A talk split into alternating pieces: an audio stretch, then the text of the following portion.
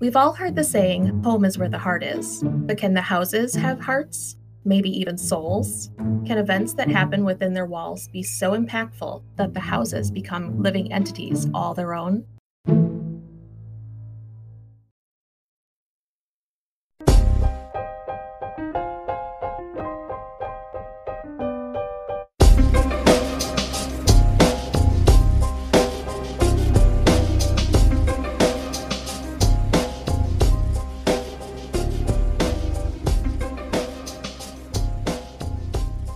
Welcome to You Totally Made That Up. We are a bi weekly history podcast that tells you the wildest, craziest, nuttiest stories from yesteryear, ones that sound like somebody must have totally made them up.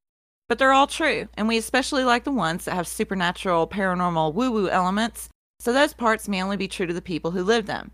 We don't go for the lore says or the legend goes, though. We want dates and names and all the facts we can find. And I am Nash. And I am Tiff. We are your hosts. As you heard in the intro for this episode, we are talking about two houses that seem to take on lives of their own. The ones now known as the Winchester Mystery House and the Amityville Horror House.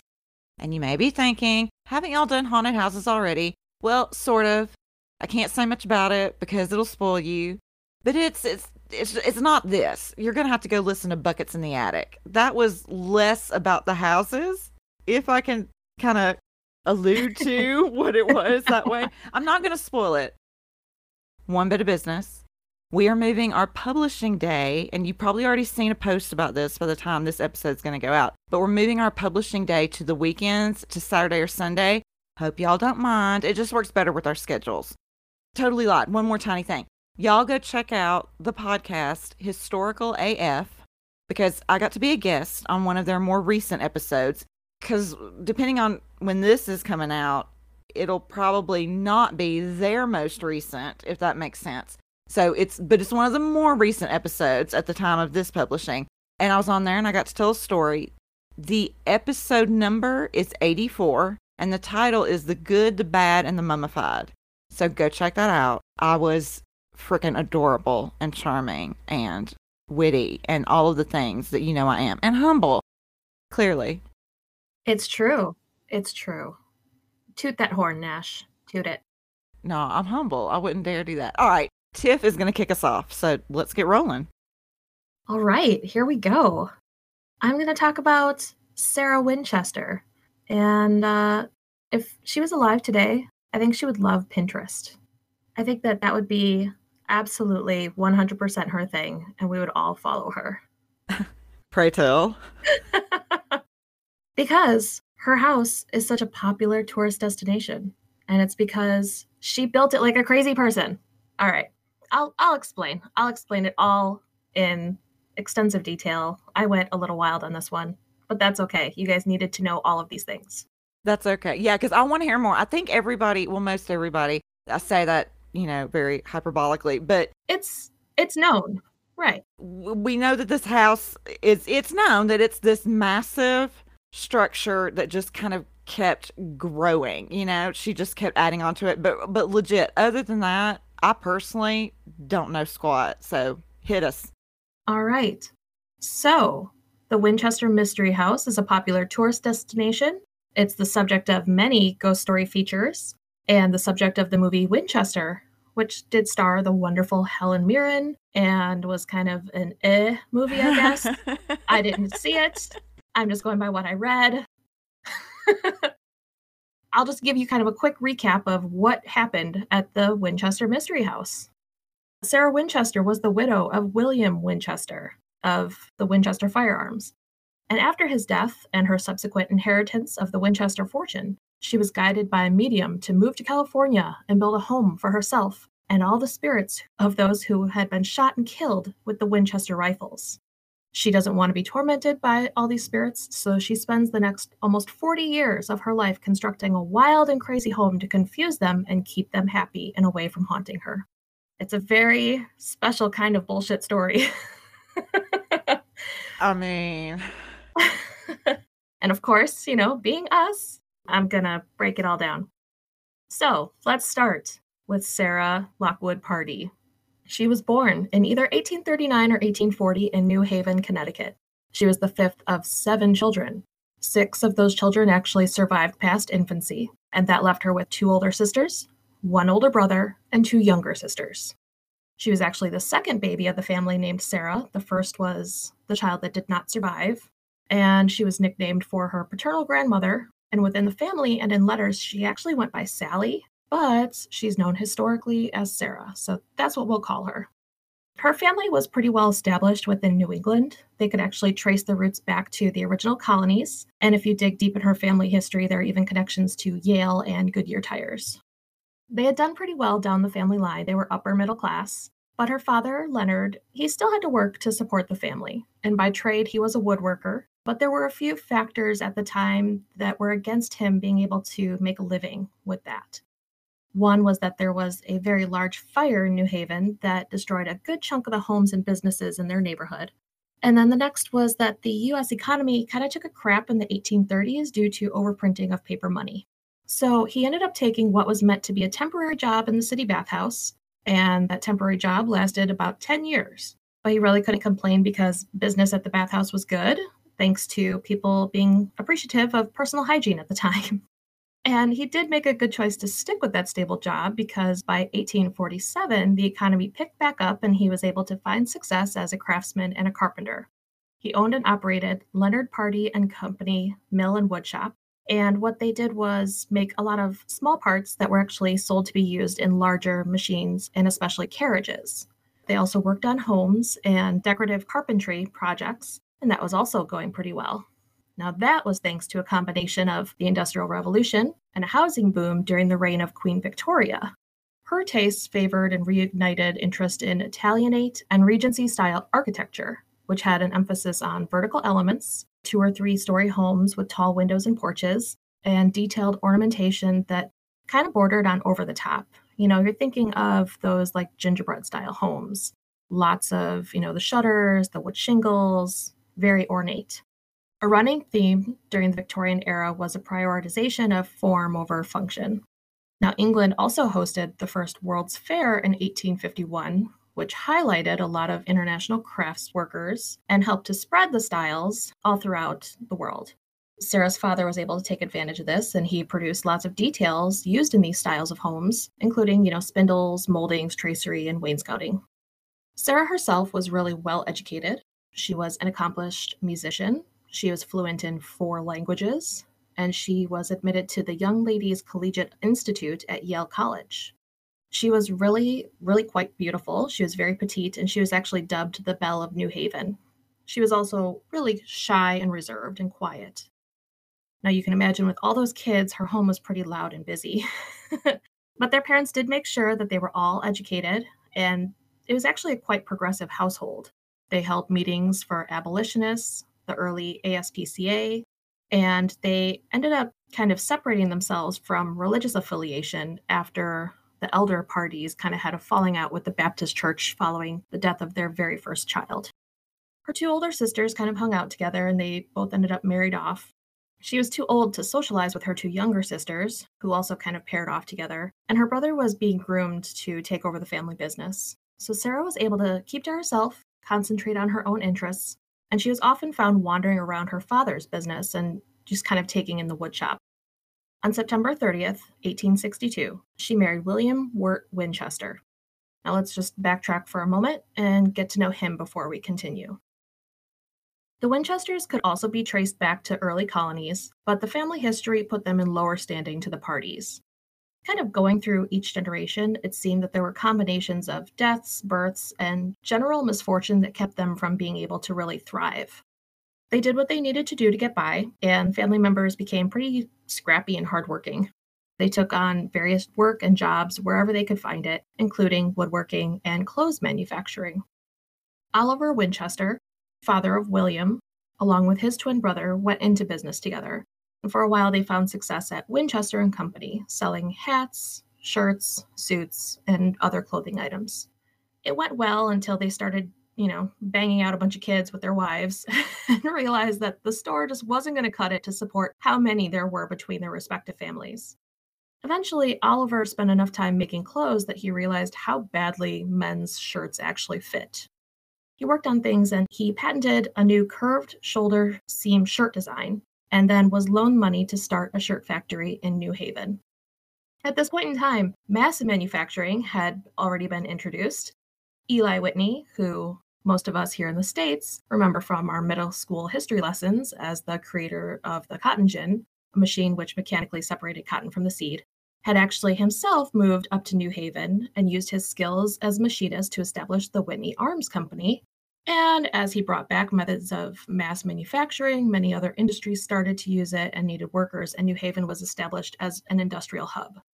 So, William, he was born June 22nd, 1837. He was the second of four children. And for some time, the Pardees and the Winchesters were actually neighbors. The kids paired off and played together, and it seemed as though William's older sister got along with Sarah's older sisters. His younger sister played with her younger sisters. And William and Sarah were certainly aware of each other, but didn't necessarily mingle. William was being groomed to also take over his family's business. He was being educated and he was traveling in the meantime. And the shirt company was doing exceptionally well for itself with a net worth at the time of $1 million. So, wowza. Oh, yeah. Oh, yeah. yeah.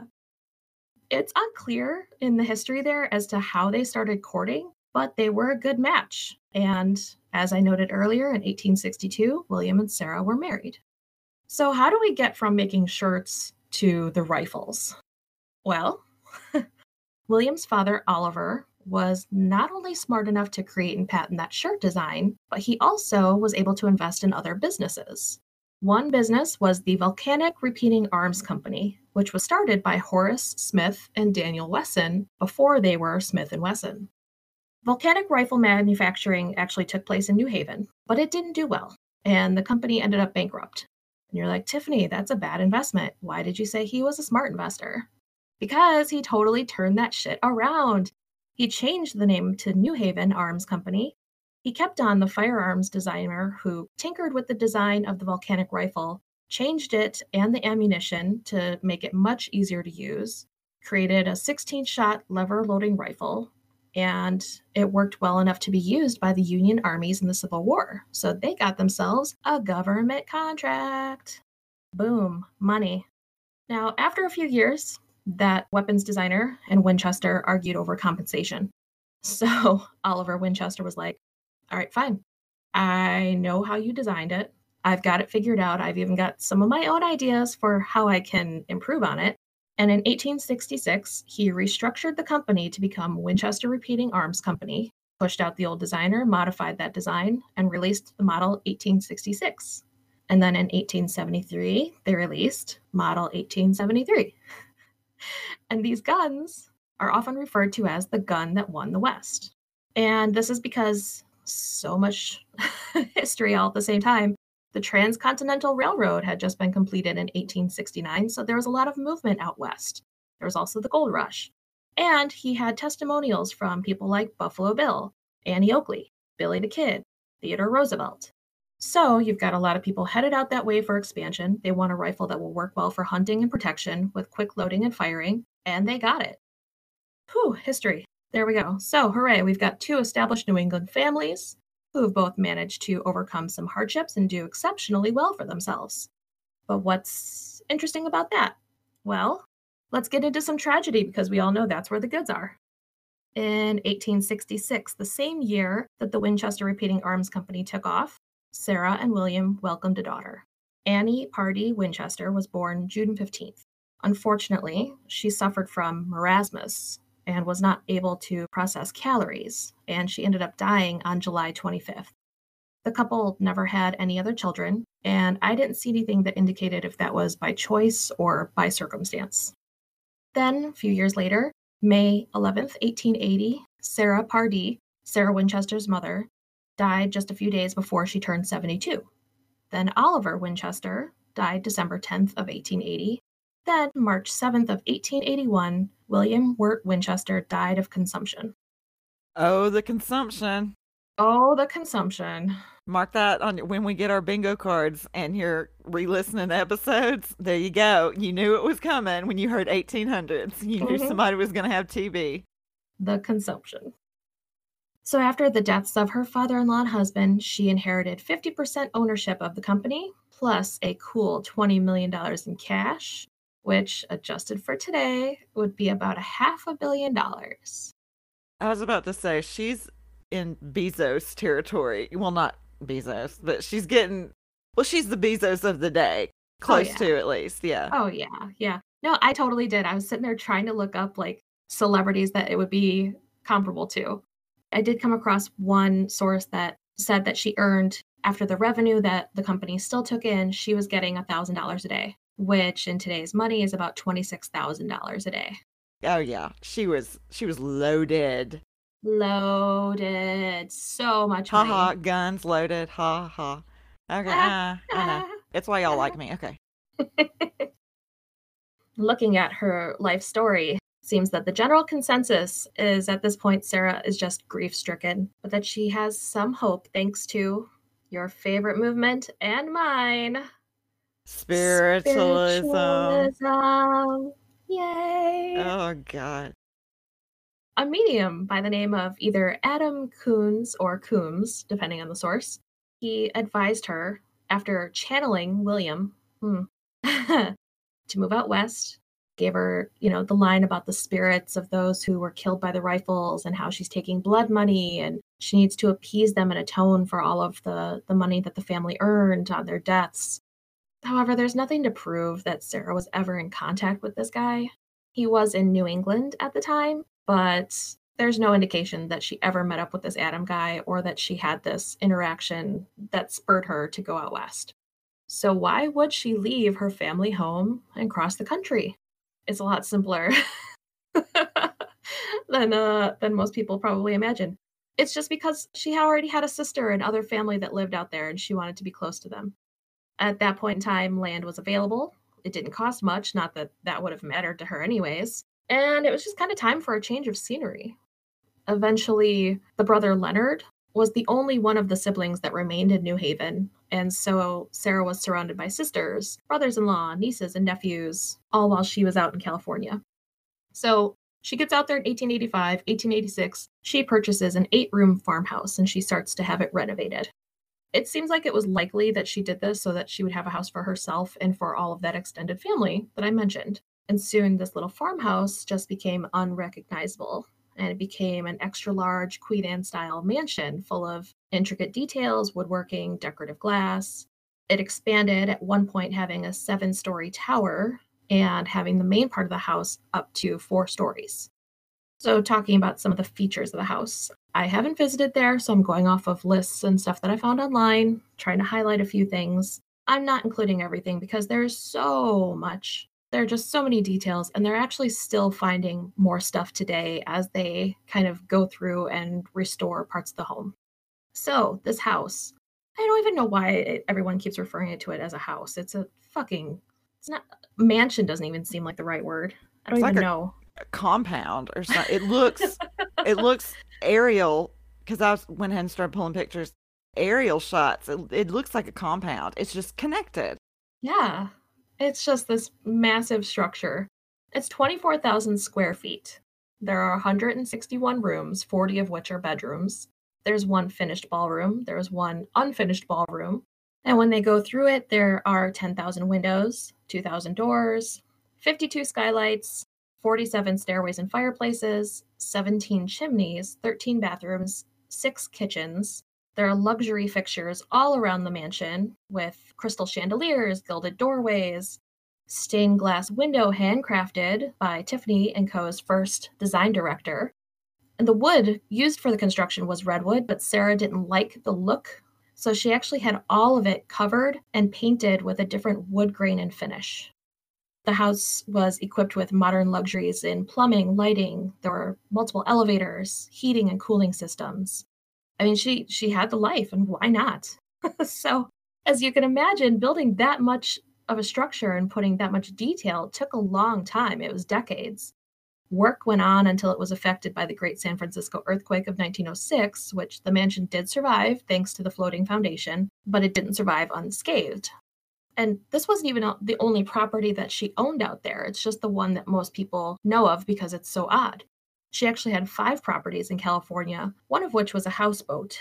And that one has its own little bit of weird history because a lot of people claim that she kept it out of fear of a second biblical flood, and it was nicknamed Sarah's Ark. Uh, I kind of like that. I like that. yeah. The truth of that, though, is just that houseboats were common among rich socialites, and she was just kind of part of the norm, but didn't spend as much time on it. And so it was docked and just kind of became another mysterious property of hers. So, you know, I mean, I haven't mentioned any extreme religious or spiritual beliefs.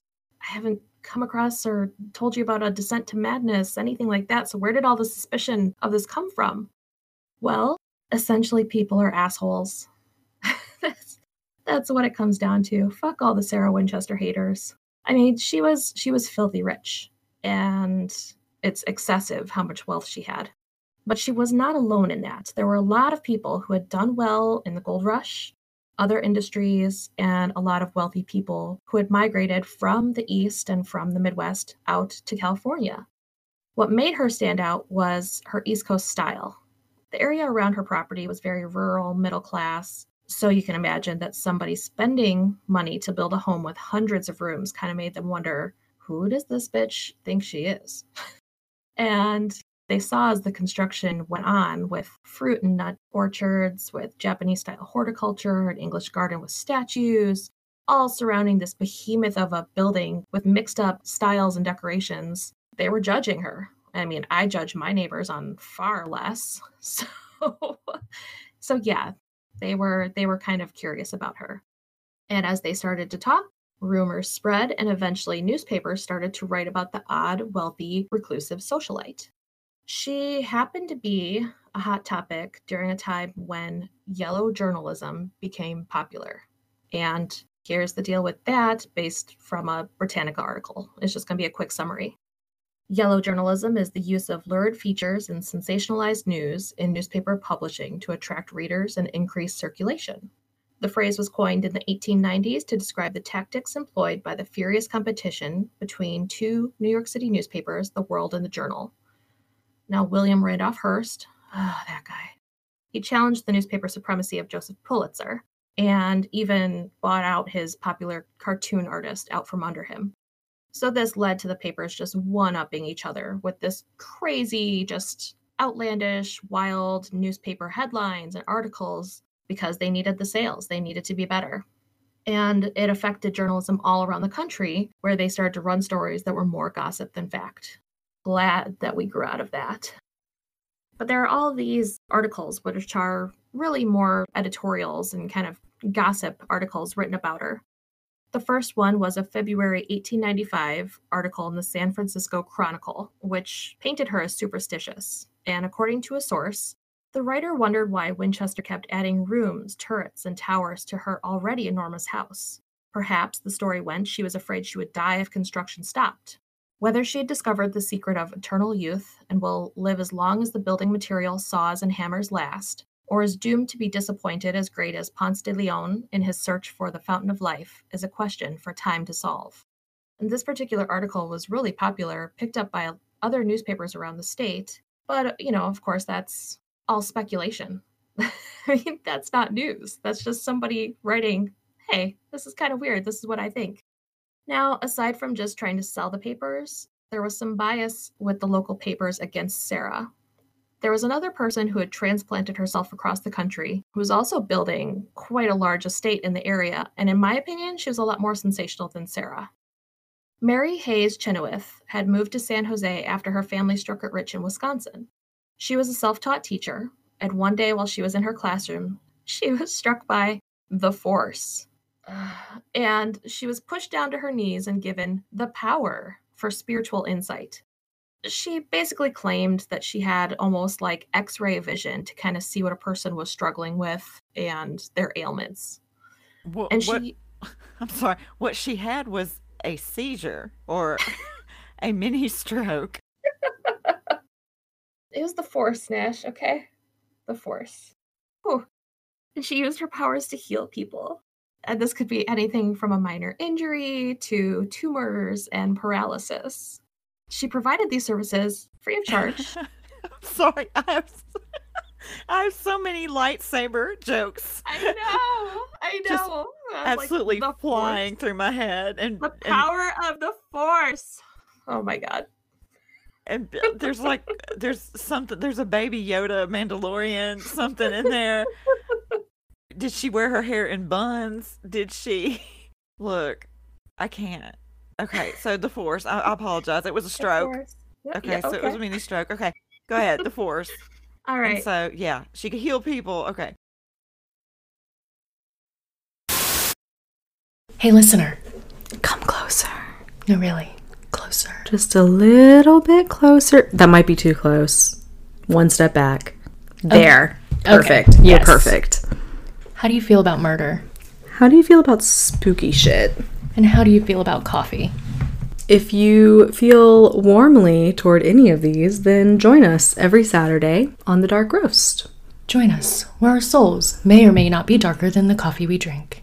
We can be found on Podcast, Stitcher. Oh my fucking god. We can be found on iTunes, Stitcher, Podbean, Spotify, and Google Play. Thank you. She could heal people. She would she would take what was bothering them and she would absorb it into her body and they would be healed. She provided these services free of charge because she had also used the power of the force to pinpoint two areas in Wisconsin that had rich veins of iron for mining. and I love this one source that says when her sons protested that they knew nothing about mining, she reassured them that they would soon meet someone to help. One of their clients turned out to be the only geologist who had explored the Iron Range and agreed immediately to show it to them. Convenient, lady. Convenient. She's also really heavy into spiritualism because she's not just a healer, but she's also a spiritual teacher and advisor. It's interesting, though, of course, that she had lost her first husband and a son, and then she remarried, and her second husband was actually 21 years her junior, but then he also died. So she wasn't doing too well with the healing on that front. But that's okay. Was she trying to heal with arsenic or with? okay, look, I have questions. I'm not. Mhm. I'm not casting aspersions. I just I know, I know, right? Okay. they because actually, tidbit, arsenic was used as part of embalming fluid back then. It basically uh, starting in the Civil War, as a matter of fact. So I'm in the right ballpark. And if so, if you killed somebody with arsenic, and it was you know somebody at some point tried to determine it later because arsenic has a long life, it and it actually seeps into the soil into the ground or possibly in the groundwater it's bad it's bad that's why like a lot of these old cemeteries you need to kind of dig them up and relocate or reseal the caskets or cremate them or do something because it's bad. So if you killed somebody with arsenic you might very well get away with it in terms of somebody trying to come back after the fact and go well examine the body. Let's test for arsenic. Well good luck because it's in the embalming fluid. Mm, i know i'm just okay. I don't know. okay moving on sorry. I'm just, yeah, no, I, I get it. I get it. There are a few things about her story where I'm like, lady, yeah, you're going to love her last words. But, anyways, okay In 1891, the family completes the first version of the Hayes Mansion, a quote 50 room Queen Anne style building with turrets, cupolas, and balconies. It boasted its own electricity, school, and library, and at the estate, she ministered to workers and neighbors. Her compound, because that's what this is, it's a it's a fucking compound, was called Edenvale, and quote, here she spent most of the next two decades editing and producing a journal called True Life, overseeing the family's business affairs and receiving admirers and patients. In the early 1890s, she treated an average of 3,500 people per year, most of whom doctors had abandoned as incurable. As I said, she would move tumors from patients' bodies to her own. Cripples would throw away their crutches and danced on the lawn, and terminally ill people went on to live for decades. And then, when that mansion burned to the ground, she replaced it with a 41,000 square foot, 240 room structure. it's massive. I mean, Sarah's place was 24,000 square feet. So Mary's place is even bigger. And you can imagine the talk about this. But Mary was protected from the gossip and the bad articles and the bad reputation because her sons, those amateur miners, they were busy joining in the world of politics in the area. They were allegedly in the progressive movement, but they also kept company with some pretty corrupt politicians. And they were also really tight with the local papers. They eventually took ownership of them, so they were able to deflect any negative attention. And it really wasn't easy because I did kind of spend more time than I needed to trying to find information about Mary without going down too much in that path. But I couldn't really find a whole lot about her. But when she did pass in 1905, her last words were, I have never wronged anyone. Okay, well, Suspicious. suspicious. yeah, Right? that's what the dust protests too much type of thing. Because my, my knee jerk is like, who you harmed? Who do you think you've harmed? That is. Yeah, why do you need to say it if you haven't? Yeah. Yeah, it's like a kid. I didn't take any cookies. Did anyone ask you if you took cookies? Do you feel guilty about not taking any cookies? What what's going on here? Oh, that lady. All right, so back to Sarah. Poor Sarah. Poor Sarah, you guys. She's taken the heat for building opulent buildings in this area. And then we add to that that she never got over her shyness. Just as she had when she was a young girl, she kept to herself. Her family, the housing staff, and the construction workers were really the only people that she interacted with. And the neighbors were really upset by her lack of socializing. An 1897 article from the San Jose Evening News says Mrs. Winchester is about 50 years of age. In business, she is shrewd and very socially elusive. When she first went into the neighborhood, people in the vicinity dutifully called on her, but she never returned a call and seldom recognizes any of her neighbors. She, of course, did socialize, but like I said, just with family and a few close trusted friends. And then those other properties that she had, her sisters lived in those residences, and she also had a niece that lived with her that she supported. She was actually supporting almost all of the family out there and giving them monthly monetary allowances. She was also really progressively minded. She just wasn't very active with the causes. When she was growing up, the house was usually busy with lots of different guests who were trying to promote different causes. And her one sister that lived out there was very outspoken and was even the state of California's first humane officer. She fought for animal and child welfare and was busy making like citizen arrests, just making sure that justice was done. You know, good for her for sure. But it really did not help Sarah's reputation that she had such a loudmouth sister, but that she didn't have a whole lot to say for herself. She wasn't a society lady with a cause. She was just one who was seen as wasting money. So if she wasn't socializing and being all friendly with her neighbors, what was she up to? Well, you know, growing up, she was allowed to wander around and observe her father's business, and she was surrounded by skilled tradespeople, and that stuck with her and it interested her. And damn it, she had the money to explore all those interests, so that's what she did. Not formally trained at all, she oversaw all of the construction of the house. There were no formal architect plans. It was just kind of whatever Sarah ordered them to do, they would get done. she hired various teams to work all throughout the day and night to work on projects around the mansion. She would often change her mind, or she would forget a design that she had already approved, or she would have one crew work on a project and another crew work on a different part of the project, and they didn't always line up.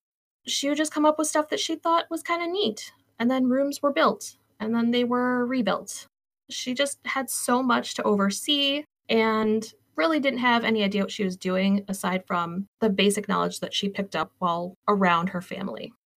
Off the top of your head, do you recall? I mean, I know this lasted, what'd you say, like a decade, but what ballpark age was she? Well, let's see. If she had been born in 1839, she's like almost 60, you know, by 1900. I mean, it would So she's in her 50s. it would be pretty early for dementia. That still is cutting it pretty early.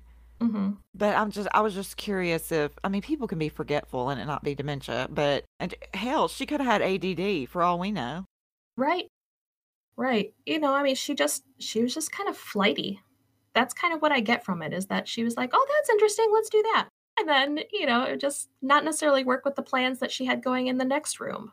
Like she has this very ornate stained glass window that doesn't actually face outside. And that's because she had that room completed and then later on decided that she wanted another room put up next to that one. And it just closed off the window. But she wanted what she wanted and she had the money to make it happen. So, what are some of the other issues that people had with her? Well, again, they go to her privacy. People really had a problem with how reserved she was and how she didn't really want to be seen. She had shrubs and greenery planted to obstruct people being able to see into the home and onto the property. And a lot of people thought that this was because she was arrogant, but it was really just because she was shy and she was, quote, reluctant to have her rudimentary skills as an architect inspected. And that in spite of her seeming callousness to public opinion, Mrs. Winchester is really a tender hearted, shrinking woman, and public inspection of her work has been evaded by discouraging all visitors. There's even a story that Teddy Roosevelt showed up to try and pay her a visit, and he was curious about the house, but she didn't answer for him either. So she really was not about to show anybody what she was making, just because she was kind of nervous about it. So she's really extra with her property. She declines socialization with her neighbors. I mean, what else can be said against her? They had a problem with all of the building that she did up until 1906. Then everyone had a problem with her declining to do further construction after 1906. I had mentioned earlier that the mansion was affected by the earthquake that struck that year. That seven story tower toppled, much of the fourth floor was damaged, and Sarah herself had actually been trapped in a room and couldn't be found right away. So once things settled, when she was rescued from that room, and after the earthquake, she kind of had a change of heart and decided that the damaged areas would be cleaned up, debris would be removed, but it would not be reconstructed. So rooms, stairways, chimneys, halls, they were all just closed off. She was like, nope, we're not building up any higher. We're just going to kind of continue expanding and working on what we have here. And this kind of right here, this little point debunks one of the main myths of the story that she had construction going constantly until she died, that she was afraid if construction stopped that she would die. There were actually a few times that she paused construction on the house, including one entire summer when she decided it was just too hot for it to be worked on. So the main construction of the home was really done by 1906, and after that it was upkeep. And after that earthquake, she decided not to spend as much time at that property, instead living mostly at her other home in Atherton, California. But even so, the bad press continued, those articles about her being superstitious, having seances, about the ghosts haunting the mansion, they were repeated, they were expanded upon, and they called out alleged ghost confusion and different things like that. A 1909 article about Winchester ran in the Chronicle that notes not just the supernatural, but the general wastefulness of her home. And quote, the lonely heiress to millions has found her sole pleasure during the last seven years in directing the efforts of workmen who are called upon to construct one month what they destroy the next. So the home and the woman behind it are just a constant source of gossip and ridicule, and it did not let up for the rest of her life. And Sarah Winchester died September 5th, 1922. And she died as she lived, as just a quiet, kind person. Before she even headed to California, she had donated money to a hospital and then before her death, she funded the Connecticut General Hospital Society's William Wirt Winchester Hospital Tubercular Clinic. She not only supported her family, but her close staff. When her beloved driver, who had been with her for over 25 years, passed from a heart attack, she provided a home and support for his widow and for his children. And after she died, she actually gave most of her wealth to charity. All that remained went to her niece, and most of her real estate holdings were auctioned off. Her attorney, Frank Leib, said Mrs. Winchester was all that a woman should be, and nothing that a good woman should not be. If there is a heaven, there she must surely be. Now, it's really kind of sad because if some of the neighbors and other people in the area had tried to know her and not just be suspicious of her, they would have understood her desire for privacy. She was grieving, yes. She was notably shy and reserved just in her personality, yes. But as she grew older, she was afflicted by rheumatoid arthritis, and it caused her hands to become quite deformed and gnarled, so she wore gloves to cover them. She also wore a veil over her face all the time because she had so many missing teeth that she wanted to hide. She was really upset because, I mean, she had been the belle of New Haven, and she had not been treated kindly by age. Bless her heart. I know, right? Yeah, bless her heart. Yeah. Ugh. And housekeeper, staff, family, they immediately spoke out after her death against the claims of spiritualism, ghosts, and superstitions, but they were shouted down. One thing that I thought was kind of interesting about the construction and about her motives is that it's suspected that her constant employment of construction workers not only served her creatively as she built up her dream house, but was her way to support the local economy.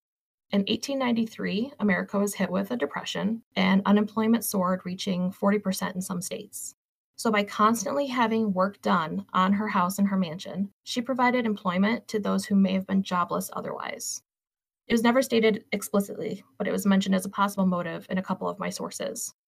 She was kind of villainized as being so excessive when people were suffering, but in turn, because she, you know, was so excessive, she was able to provide for them.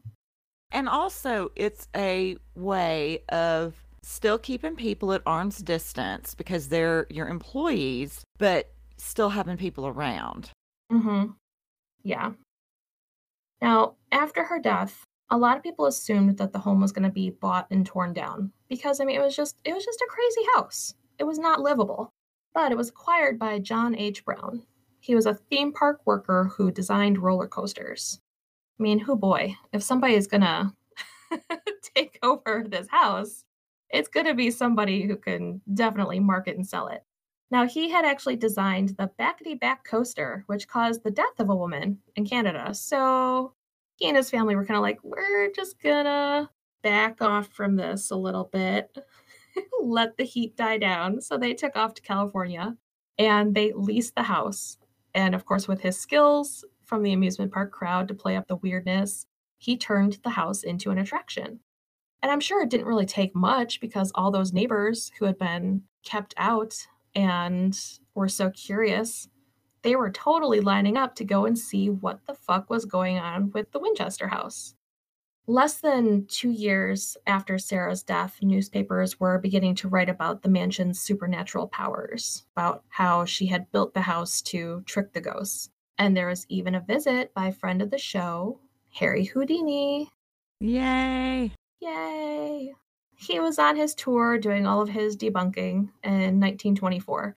The exact date of his visit is not noted, it's not 100% for sure.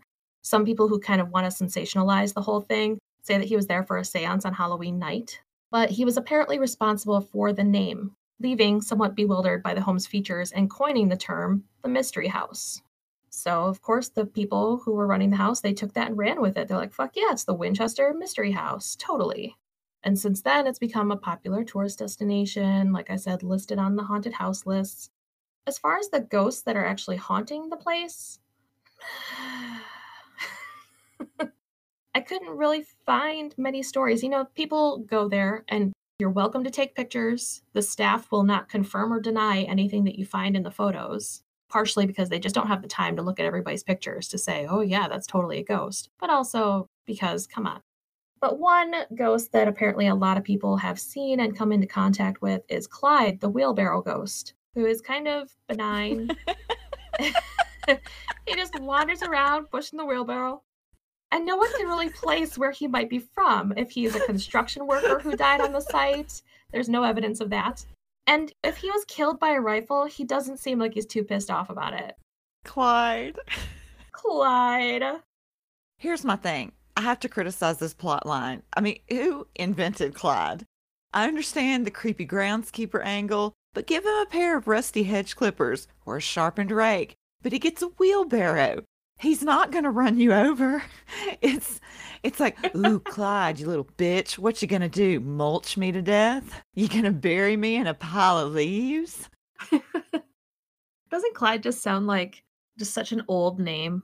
Like this person was probably old since they were born and just Exactly. gentle. yes. Just sweet little Clyde. Thanks, Clyde. Now, some things that I found interesting while trying to find motives, while trying to figure out what was going on in this house before I really knew a lot about Sarah, I was wondering is there construction that's actually used to confuse ghosts and spirits? Like, are there blueprints for anti ghost buildings? And there are a few beliefs about this. There's actually a Chinese temple with a spirit wall or spirit screen in front of the main entrance that is supposed to prevent malevolent spirits from entering. There's a Japanese belief that spirits or demons will enter the home or plumbing in the northeast corner of the home, so placing entryways in that part of the home is avoided. There's the Stickney House in Illinois, which was built with rounded corners because of the thought that ghosts would linger or get stuck in the corners of the home.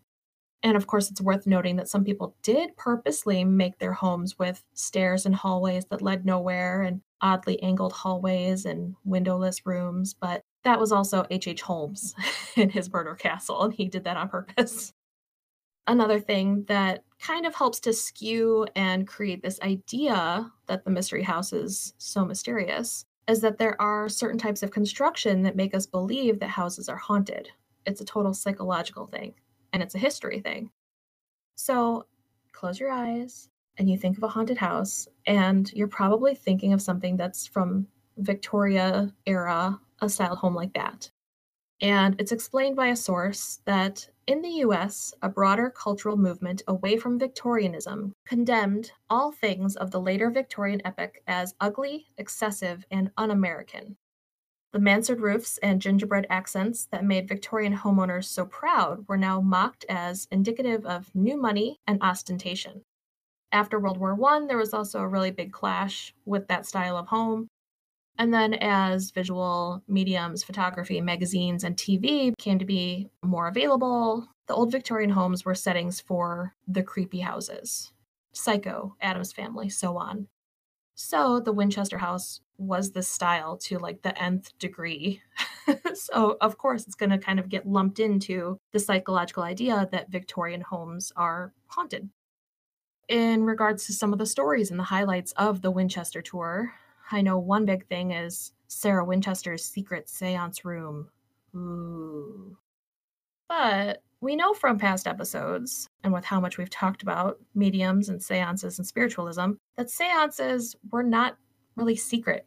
They were like parties, they were get togethers. It was, hey, come hang out with me while we talk to some ghosts. Let's see what your Aunt Millie is up to. So there was really no need for a secret seance room. It's total bullshit. The one that they advertised as the secret seance room was actually more likely a gardener's room.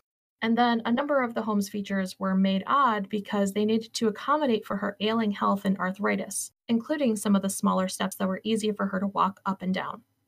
And a lot of people do like to focus on the weird numbers in the house, especially with Sarah's apparent obsession with the number 13.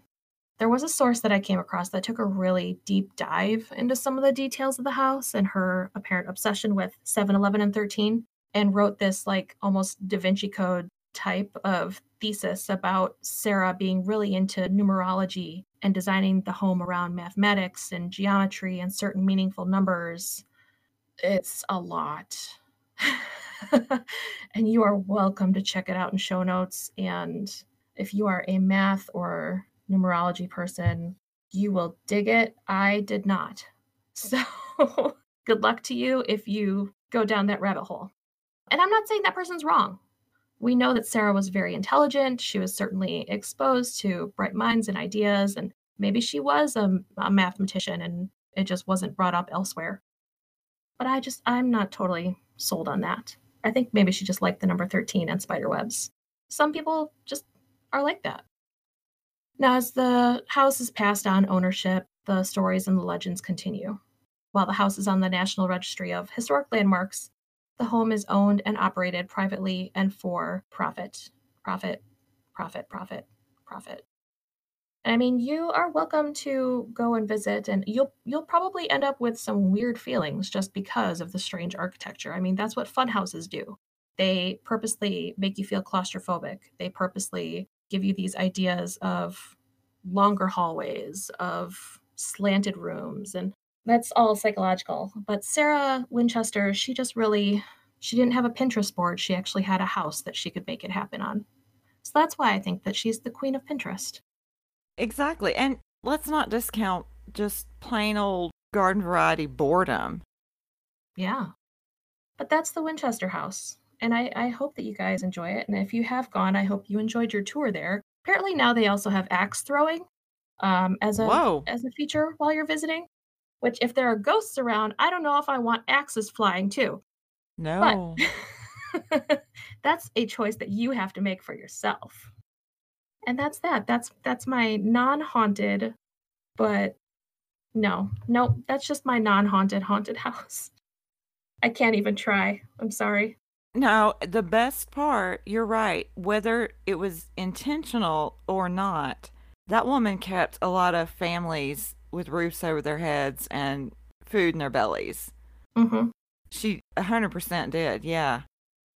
Yeah. So I think I, you know, she gets a bad rap. She got, you know, the short end of that stick. She, I don't know. Fuck the haters. You do your thing, Sarah.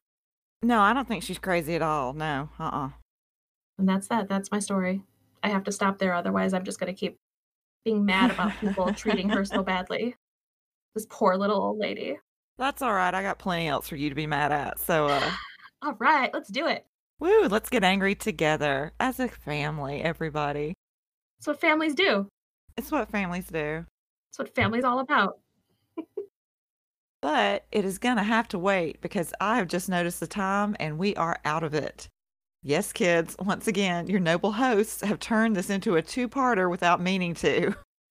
Whoopsies. It happens. But not to worry, though. You're going to get your Christmas episode. We're not going to let this throw us off. Matter of fact, looking at the calendar, probably on Christmas Day, you'll get it. So we'll figure it out. Best Christmas ever. Exactly. You'll get us all wrapped up nice in a bow. But all right, keep listening for the outro. That's going to tell you how to get a hold of us email, blog, where to find us on the old socials. We love hearing from you. And this is where the catchphrase goes. That's right. Bye.